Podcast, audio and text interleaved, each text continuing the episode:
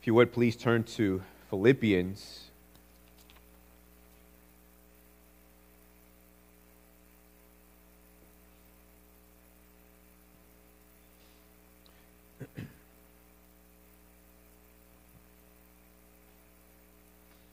Philippians 2:12, we'll be reading down to verse 18.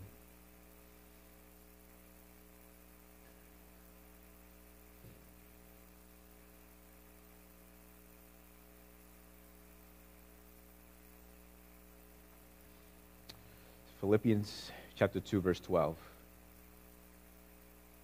Therefore, my beloved, as you have always obeyed, so now, not only as in my presence, but much more in my absence, work out your own salvation with fear and trembling, for it is God who works in you, both to will and to work for his good pleasure. Do all things without grumbling or disputing that you may be blameless and innocent children of God without blemish in the midst of a crooked and twisted generation, among whom you shine as lights in the world, holding fast to the word of life, so that in the day of Christ I may be proud that I did not run in vain or labor in vain. Even if I am to be poured out as a drink offering upon the sacrificial offering of your faith, I am glad and rejoice with you all. Likewise, you also should be glad and rejoice with me. This is the word of the Lord. Lord, we, we pray that you would work in us through your divinely inspired word. God, help me to work out my salvation as I preach what you have commanded me to preach and as I also aim to put into practice the very word that you're asking me to preach. I pray, Lord, that you would help my brothers and sisters also to work out their salvation, not only as they listen to your word, but that they may also respond and apply your word. So we pray that you would do these things through your Holy Spirit who abides in us. In Jesus' name we ask. Amen people can experience a transformation of their life for many different reasons. It could be a life changing event, it could be something they've read in a book, perhaps. Maybe somebody coming to the end of themselves. Maybe it's in order to try to avoid something, a bad outcome. Maybe it's kind of an incentive. It's something that you're looking forward to that kind of changes your present.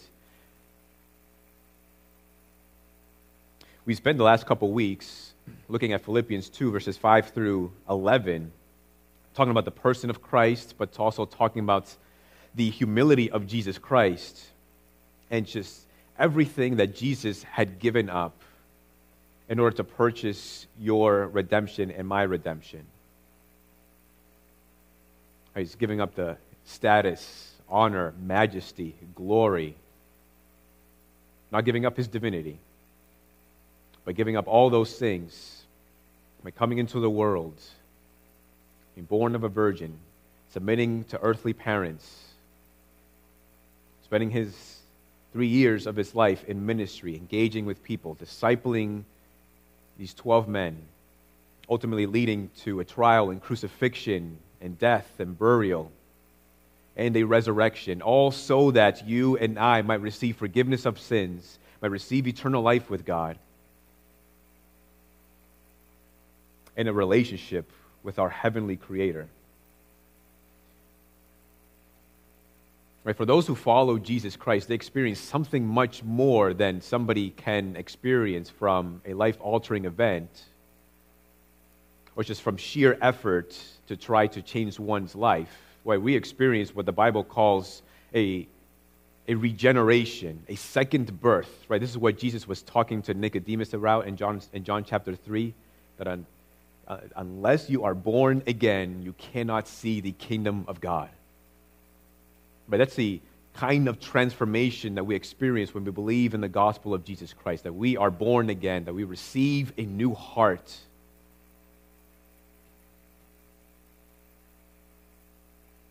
And although that's not the point of Philippians 2 12, 18, it does speak to this particular topic of conversion, a turning away from sin and a turning to Jesus Christ.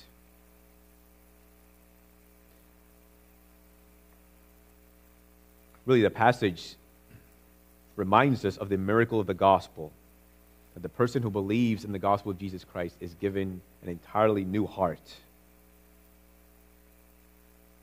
And so, with that, right, believers are called to work out their salvation. Right, every person is running a sort of race after different goals or running for different purposes. Right? For the Christian, it's no different. We're all running a race. But as we're running a race, or this race in the Christian life, we're giving this powerful fuel for the race that really nobody else has apart from the gospel of Jesus Christ. So again, verse 12 tells us, Therefore, as my beloved, as you have always obeyed, so now, not only as in my presence, but much more in my absence, work out your own salvation with fear and trembling. And so there's an expectation, right, that the church will remain obedient, that they would give their lives to walking in obedience. And, right, and this comes on the heels of Philippians 2 5 to 11. We're talking about the gospel of Jesus Christ and Jesus showing this example of humility and coming down to save us. And that this really is kind of is part of what fuels us to remain obedient unto God.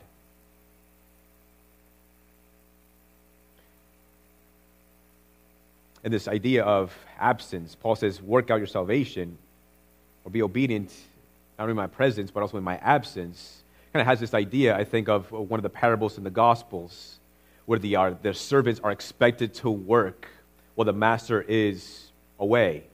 Not knowing when the master is going to return, they're still called to continue about their work, to continue to do their work, not knowing when the master is going to return. Whereas the same for us, that we are called to work out this salvation. We're called to continue to live our lives of obedience unto God, a God who is all seeing, but also a God who will one day return. Right? And our prayer and hope and his expectation is that he finds us working, showing ourselves to be good stewards of the time and the resources that have been given to us.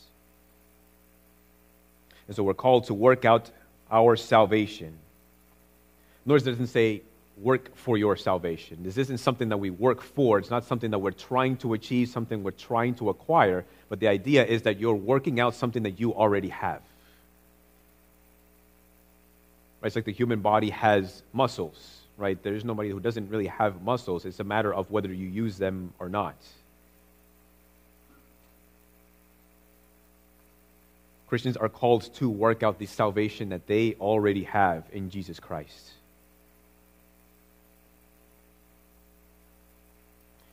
And why is this working out of our salvation even necessary? One part is because of the humility that we see in Jesus Christ in Philippians 2 5 to 11 as an incentive to continue in obedience. But I really like 2 Peter 1, verse 3, where it says, His, God's divine power, has granted to us all things that pertain to life and godliness through the knowledge of Him who called us to his own glory and excellence, by which he has granted to us his precious and very great promises, so that through them you may become partakers of the divine nature, having escaped from the corruption that is in the world because of sinful desire. Let me pause right there. That's essentially giving us the gospel in a way and the benefits that we receive through the gospel of Jesus Christ. Continues. For this very reason, Make every effort to supplement your faith with virtue, and virtue with knowledge, and knowledge with self control, and self control with steadfastness, and steadfastness with godliness, and godliness with brotherly affection, and brotherly affection with love. For, or because, or for if these qualities are yours and are increasing, they keep you from being ineffective or unfruitful in the knowledge of our Lord Jesus Christ. For whoever lacks these qualities is so nearsighted that he is blind, having forgotten that he was cleansed from his former sins. Therefore, brothers, be all the more diligent to confirm your calling and election. For if you practice these qualities, you will never fall. I mean, there's a powerful incentive to work out our salvation, not only because of the gospel of Jesus Christ, but they keep you from falling. And notice the intentional effort. He says, make every effort. Right? Practice these qualities. Right? The Christian life is not a passive thing, it's a very much a proactive life. We're called to work out our salvation. And this isn't strange or common only to the New Testament. We see this in the Old, uh, uh in the Old Testament as well, not just the New. Exodus 20, verse 1 And God spoke all these words, saying, I am the Lord your God who brought you out of the land of Egypt, out of the house of slavery. You shall have no other gods before me. Leviticus 11:45 God calls his people to be holy not only because uh, they should be but because God is holy but also because God rescued them. Right, in the Bible we see this pattern of revelation and response. God reveals and the people are called to respond. God reveals himself to Abraham and calls him out of his place to go and Abraham responds by uh, by responding by following the call his people of Israel, enslaved in Egypt, God reveals himself to them as the God who will save them and as the God who does save them powerfully, and then they are called to respond by having no other gods before Yahweh, by following his commandments. God reveals himself in the person of his son Jesus Christ, who dies on the cross for the sins of his people. And in response, people are called to believe and repent.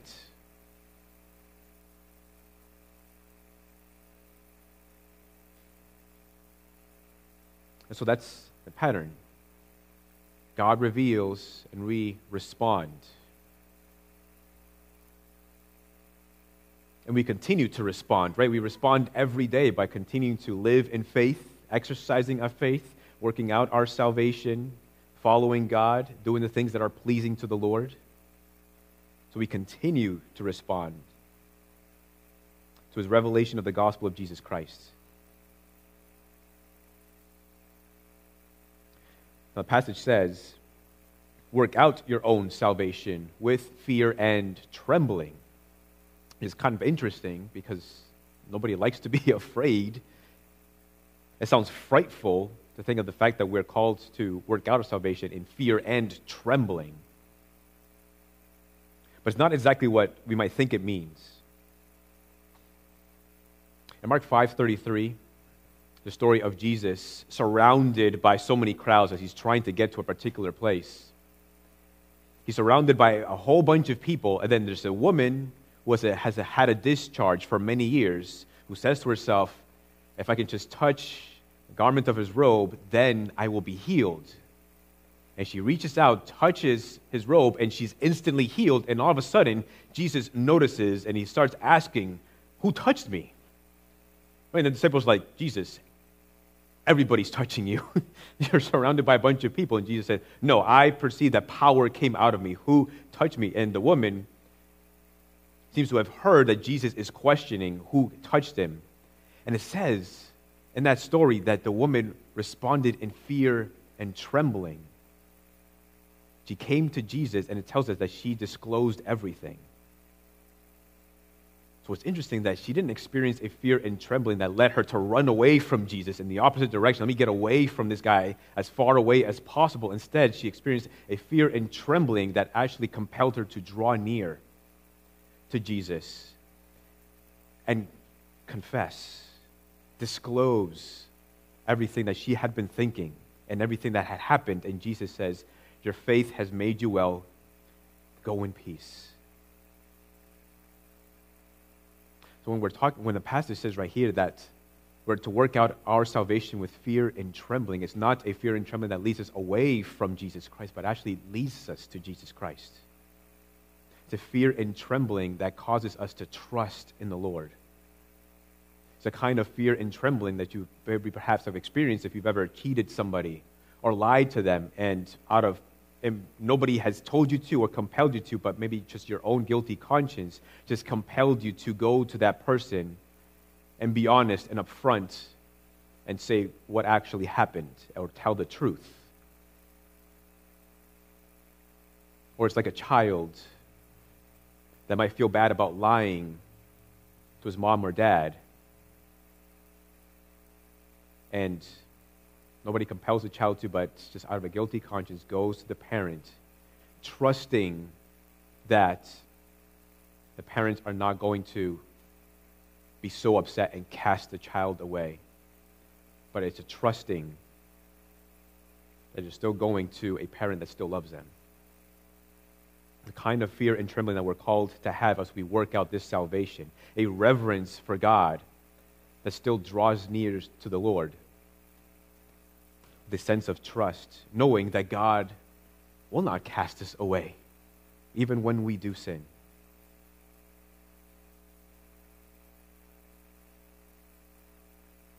And so we are called to work out our salvation with fear and trembling. But the passage says, For it is God who works in you, both to will and to work for his good pleasure. Well, it's such a peculiar passage because it's right, there's, there's man's effort and God's effort. Both are working together, trying to achieve the same thing. And so, how does this how do we wrap our minds around this fact that we are working out our salvation, but God is also working on us to work out our salvation? So, a few things to keep in mind as we're trying to understand this passage. I mentioned earlier, first thing is that it really speaks to the topic of, of conversion. It's not the main point of the passage, but it really speaks to it. And the difference between a believer and an unbeliever is that an unbeliever will not, will not work out his salvation because he, has, because he has no salvation to work out. And if he thinks he has a salvation to work out, he does work it out, but not in a manner that pleases the Lord, but in a manner through which he thinks that is a way of maintaining his salvation through sheer will and effort, or as an attempt to acquire salvation through sheer will and effort and good works. Whereas the believer who has experienced a second birth, who's been given a new heart through the gospel of Jesus Christ, works out their salvation because they already have it and they do it in a manner that is pleasing to the Lord and they ultimately want to please the Lord.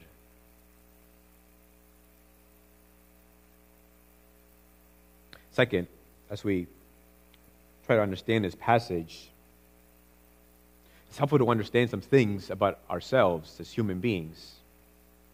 That is that in any action, there are two elements that are, or two departments that are necessary to, in order to fulfill that action or follow through in that action. That is will and power. Right? I can have the, I might have the desire or the will to build a deck in my house, but I have no power to do so. Or if I have no skills to do so, I'm not going to build one because I don't know how to. Or I might have all the skills and the material and the and the tools necessary to build a deck, but I may not have the desire to build a deck. Or I might have the will or desire to build a deck, but I have a competing desire that overrides that desire. It might be a desire for laziness.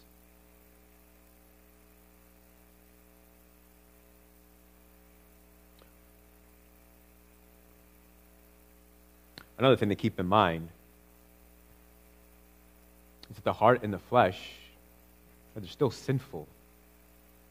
Yes, we've received a new heart through the gospel of Jesus Christ, but not every area of our lives has been completely erased of all sin. There's still a residual or a lingering sin in our hearts.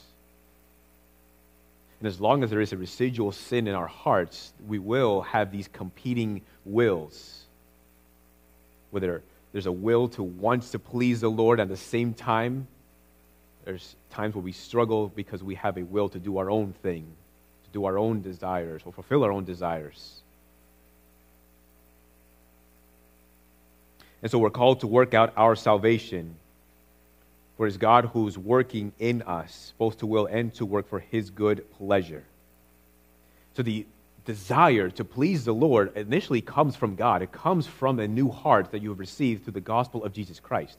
Any desire that you have to obey the Lord, to work out your salvation, even to come here on a Sunday morning, comes from the Lord. It's what compels you to get up in the morning and get dressed and drive to come here. But sometimes the will is lacking, right? And sometimes you get up anyway and do what you got to do to come here because lack of will is not an excuse, right? It's not an excuse to sin or not it's not an excuse to get done what needs to get done. Right, and sometimes, right, we might have, we've all experienced those days when the day, you, it's just wonderful. You wake up, you don't hit the snooze button, you just, you just, you're just up when the alarm goes off. You spend time with the Lord in prayer, meditation in the Word, reading the Word. You go about the rest of your day. It's a wonderful day. You could not have gone any better. And then the next day, you wake up and you're like hitting the snooze button like 10 times. It is absolute chore to get into the Word. You don't pray. It's just like a completely different day than there was the day before. And there's no explanation for it sometimes. That's part of um, it's sin. Sin just leads us to be terribly inconsistent.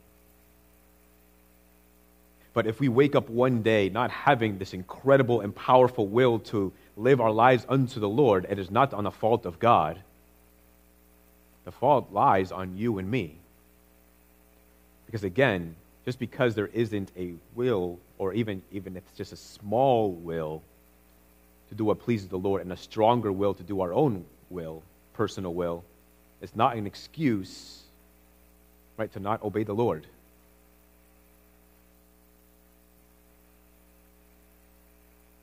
So God is working in us as we also work out our salvation. It's not a perfect illustration, but one thing I can think of is like a car and a driver.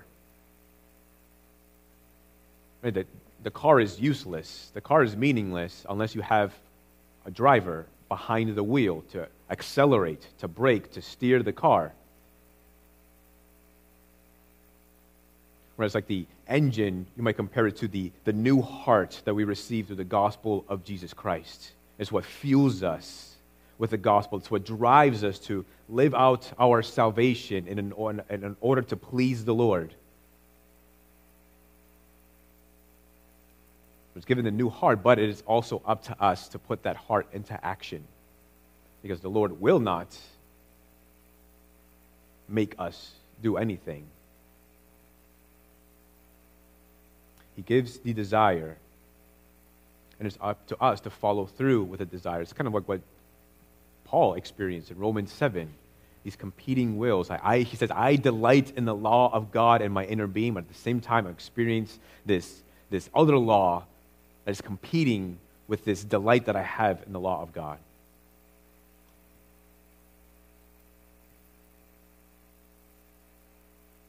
And so we are called to work out our salvation.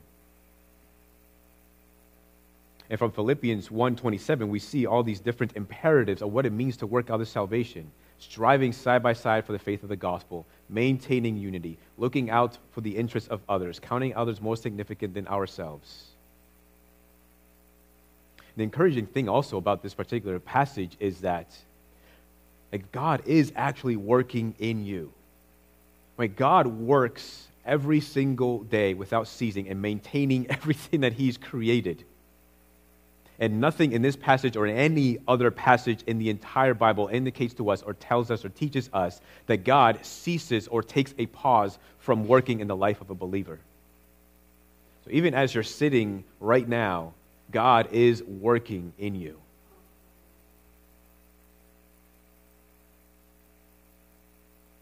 So, as He is working in us, we are also called to work out our salvation because we already have this salvation. And so we receive this fuel for the Christian race through the God who works in us to work out our salvation for his good pleasure. Now, in this race, there's also some instructions for the race. Verse 14, he says, Do all things without grumbling or disputing, that you may be blameless and innocent children of God, without blemish, in the midst of a crooked and twisted generation.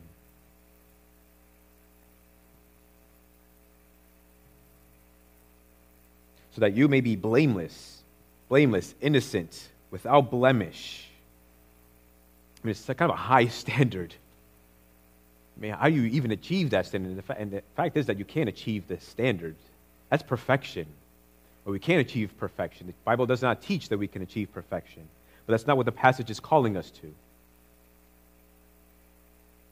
Luke chapter 1 is a story of Zechariah and Elizabeth, who were the parents of John the Baptist. Now, the author Luke tells us that Zechariah and his wife were blameless in all the commandments and statutes of God. Now, I don't think that means that they kept the laws and the statutes and the commandments of God without fail. Or rather, I think it means that they had a reputation of consistently keeping the commandments of the Lord. Right? Contrast that to the Pharisees, right, who kept the law pretty zealously, but never once does it say, does it describe them as being blameless in all the commandments and statutes of God. I think in part because, as we read in the Gospels, is that they had a terrible will, had wrong motives, wrong desires.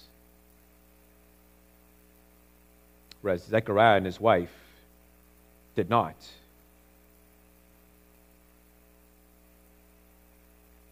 So the word is telling us that there should be a distinction between us and the rest of the twisted and crooked world. And it might not seem all that difficult. Right? If you are a follower of Christ, if you read your Bible on a regular basis, if you pray on a regular basis, I mean, those things alone already distinguishes you from the rest of the world. Now, if you add to those other things, like not avoiding lying, cheating, stealing, remaining faithful to your spouse, all those things are wonderful, good, and you might do all those things, and I hope that and pray that you do, but I pray and hope that you do them from the right heart. But the passage actually gets, I think, a little bit more personal. Maybe not personal is not the right word, but a little more particular. Do all things without grumbling or disputing. Let's talk about disputing first. In other words, not having a character that is argumentative or that likes to dispute. Like some people like to dispute just for the sake of disputing or arguing, even among Christians. But it's, but it's kind of much broader than that. So let's say, for example, like for next weekend and the spring workday, right? So let's say you're giving a particular task. Hey, can you mow the lawn? Somebody who might dispute might say, actually, I don't think it really needs mowing. Can I go do something else? Or can I do this? Or, or whatever. Right? It's kind of being asked, perhaps, like to do something, but then you kind of find ways to not do it, or rather do things your own way. It's kind of a way of disputing instead of just kind of accepting the task that's given to you. Remember, Philippians 2 5 to 11, the humility of Jesus Christ, a humble person. Essentially, what the passage is telling us is that through the example of Jesus Christ, that a humble person is not given to dispute, receives the task, doesn't try to be trying to be argumentative about it, doesn't try to persuade the person of another way of doing it. It just accepts that the person has thought it through, has carefully considered, and that this is the task, and I humbly accept without being argumentative about it or disputing about it.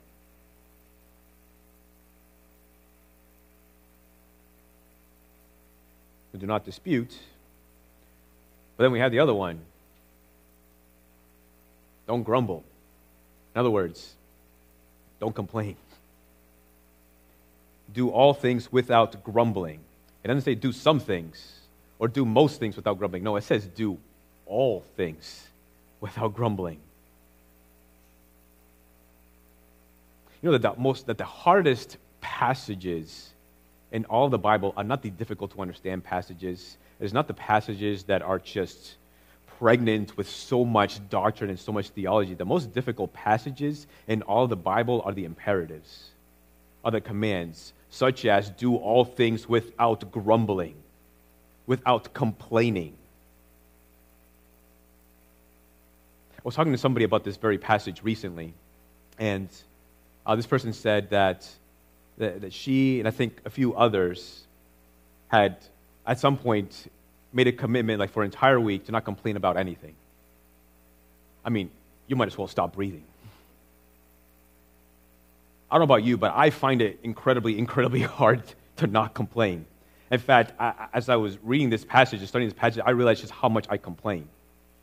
And I complain a lot. I mean, I complain almost every time I take out my garbage and put it into another garbage bag because the town of Dover tells me to put it into another garbage bag which I have to pay $40 every time to get a new roll of bags. I complain when I have to fill up my gas tank more than once a week. I complain when my children are bickering and arguing with one another as if I should be expecting that they should be perfectly obedient and behaving every single time.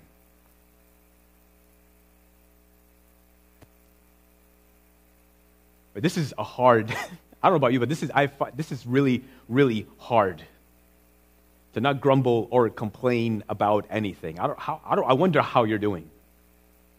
Some of you might be leaving here today and just wishing that this passage wasn't in the Bible.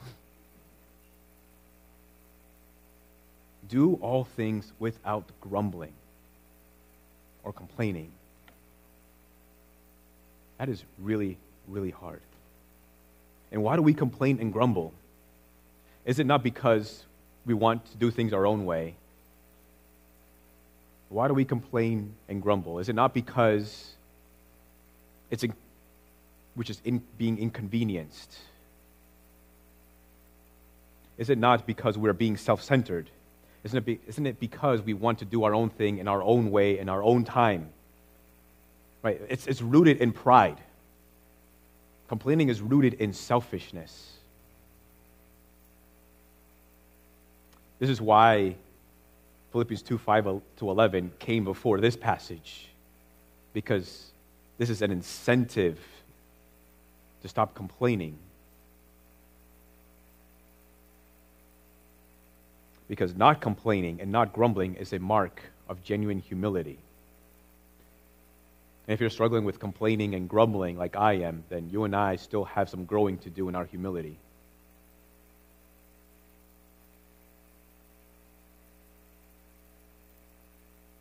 And maybe, maybe for you, as it is for me, maybe it's become something so normal, right, that you just kind of accept. The Bible actually says, no, do all things without grumbling or complaining.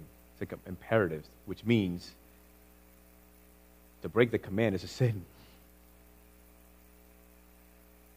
I mean, I was floored by that, realizing that I am sinning every time I'm complaining.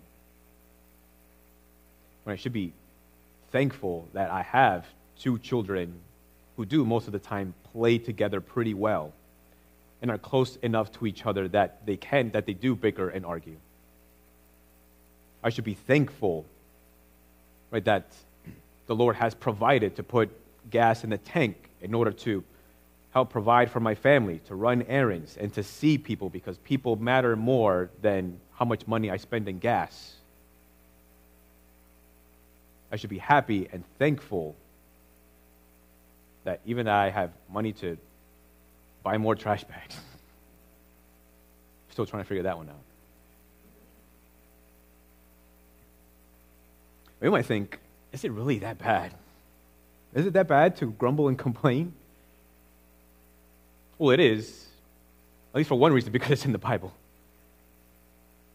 But Matthew chapter 20 had the story of a master who goes out and finds these people, these men who are not doing anything, and invites them to come and work. Come work in my field, and I'll pay you a day's wage.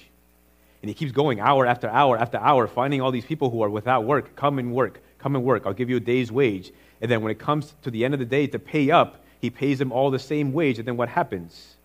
The guy who's been working eight hours complains because, hey, How come the guy who's been working one hour receives the same wage that I am? And then the master responds by saying, We agreed that you would work for a day's wage, or are you begrudging my generosity? When we complain and grumble, it is, in a way, begrudging the Heavenly Master's generosity.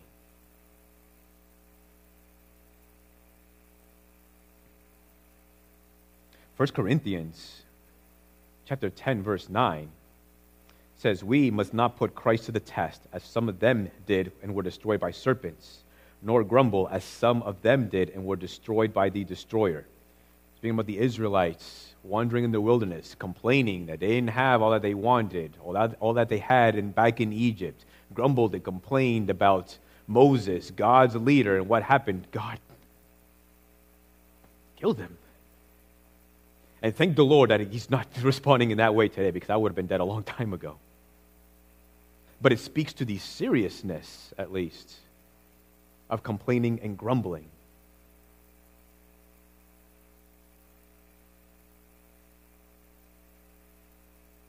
You see, we are called to be blameless in every area of our lives. not calling for perfection. But is your character one of blamelessness, of innocence? Right, the, is there a distinction between you and the rest of the crooked, crooked and twisted generation? So that if the world should speak ill of us, let, it, let them not judge us and point the finger because we are a bunch of Christians who are complaining and grumbling all the time. Or because we are divisive instead of united, or because we are selfish instead of looking to the interests of others. Whereas the world should speak ill of us, let it be on baseless accusations if the world should hate us and even persecute us, then let it be for righteousness' sake. That's what the Bible says.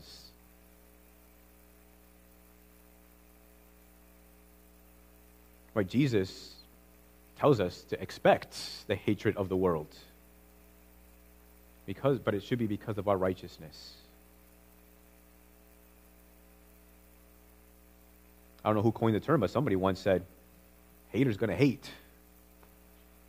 If they're going to hate, well, then let them hate us for righteousness and not for unrighteousness.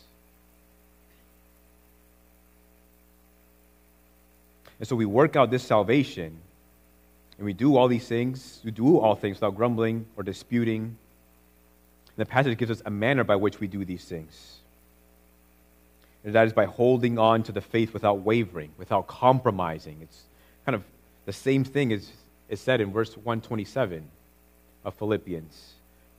Striving side by side for the faith of the gospel of Jesus Christ, that we are to hold on to the faith, be grounded in the faith, keep the faith, keep the gospel central to our lives, because the moment that we loosen our grip on the gospel is the moment that we begin to descend into something that isn't Christianity. Right, one Presbyterian minister, J. Gresham Machen, wrote a book on this very topic of Christianity and liberalism.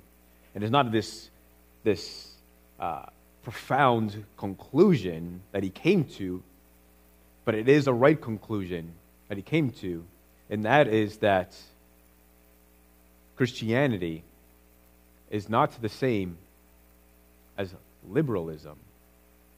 There are many Christians right, who do not believe in the fundamentals of the Gospels, who are lax in the obedience and the commandments that the scriptures prescribe to us.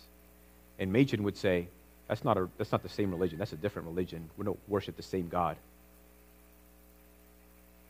So we have to hold on to the faith. And that this is primary. If we're going to do all things without grumbling, look to each other's interests, walk in humility, then it begins by holding on to the gospel of Jesus Christ.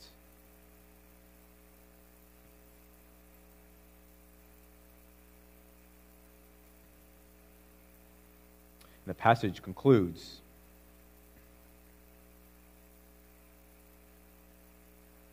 Even if I am to be poured out as a drink offering upon the sacrificial offering of your faith, I am glad and rejoice with you all. likewise you also should be glad and rejoice with me. Paul had a concern for laboring in vain.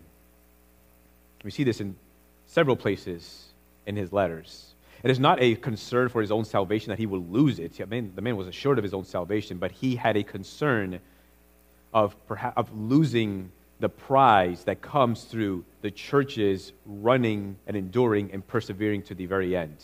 He had a concern that the churches would be led astray by false doctrine, which is a concern today.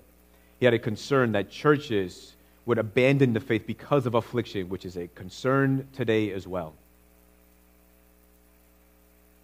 And so he aims to run his life and to do all things for the sake of God's church, to encourage them, which, by the way, he's following the example of the one who ran the race before him, and that is Jesus Christ.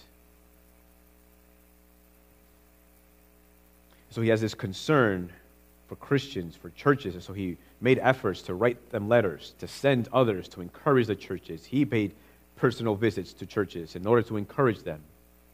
So, in the same way, we also ought to show the same concern for one another through exhortation, through encouragement, through prayer, through regular fellowship and meeting with the saints. Every time we come here on Sunday mornings, every time you get together in the context of, uh, of a small group or having lunch with another person, is another way that you are showing concern for another brother or sister and encouraging that person to continue to persevere and to hold on to the faith that was once for all delivered to the saints. It's what we're here for, it's what we're here to do. This is how we show concern for one another, and this is also how we work out our salvation as well. We work out our own salvation by being focused on others and encouraging the saints, walking with them in their joys, in the trials, and their suffering, praying with and for them. And it's how we essentially run the race honorably and run the race well.